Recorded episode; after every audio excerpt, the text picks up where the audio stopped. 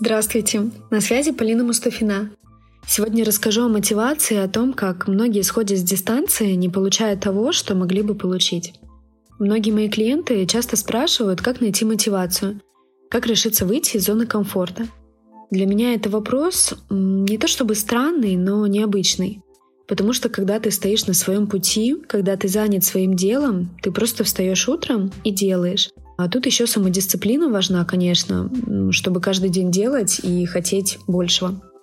Хочу рассказать историю жизни. Мой муж – руководитель клининговой компании. У него есть несколько постоянных клинеров, периодически он набирает новых, тестирует, оставляет лучших.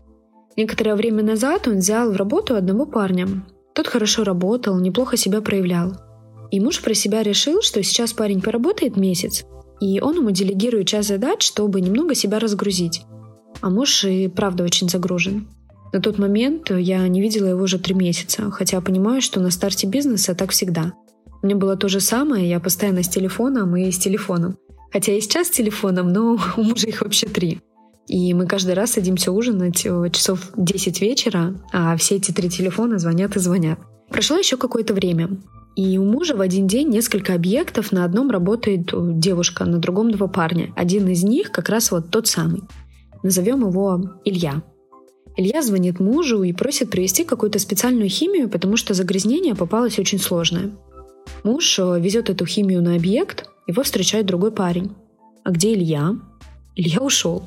Куда ушел? Не знаю. Муж звонит Илье, и тот отвечает: знаете, мне вообще-то все это надоело. Работаешь, работаешь, а никакого карьерного роста, никакого повышения зарплаты. Я ухожу. Я вообще-то хочу расти и развиваться. Вот так смешно. Человек работал четыре недели. Причем в клининге мужа самые высокие зарплаты по области.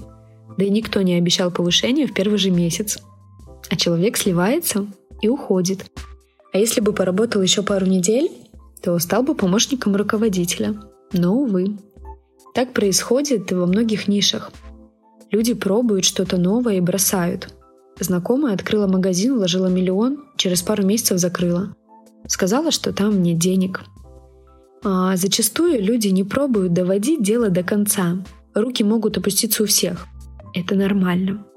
Но останавливаться, если ты понимаешь, что ты на своем месте, у тебя любимая работа, нельзя. Просто нельзя. И это вопрос длительной и глубокой мотивации. Знаете, почему я люблю мягкие ниши? Потому что они говорят, где ты должен быть. Когда ты понимаешь, что ты на своем месте, когда тебе нравится, то как бы сложно ни было, то ты не сдаешься. Ты дойдешь до вот этого алмазика. Но чудо еще в том, что алмазик-то и есть каждый день. Потому что жизнь — это действительно волшебство, волшебство и дисциплина. Помните про волшебство и про дисциплину?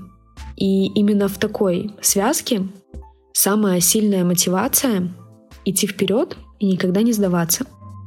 И как-то мой коуч сказал мне фразу, что все зависит только от количества выстрелов. И что я вижу на рынке, очень многие пробуют стрельнуть три раза, десять раз, пятьдесят, и говорят о том, что все, я бросаю, у меня не получилось, здесь денег нет, не работает, сторис никто не смотрит. Да много что говорят, много что слышала. Но все зависит от твоего количества выстрелов. Важно найти вот эту мотивацию и стрелять до тех пор, пока не получится так, как ты хочешь.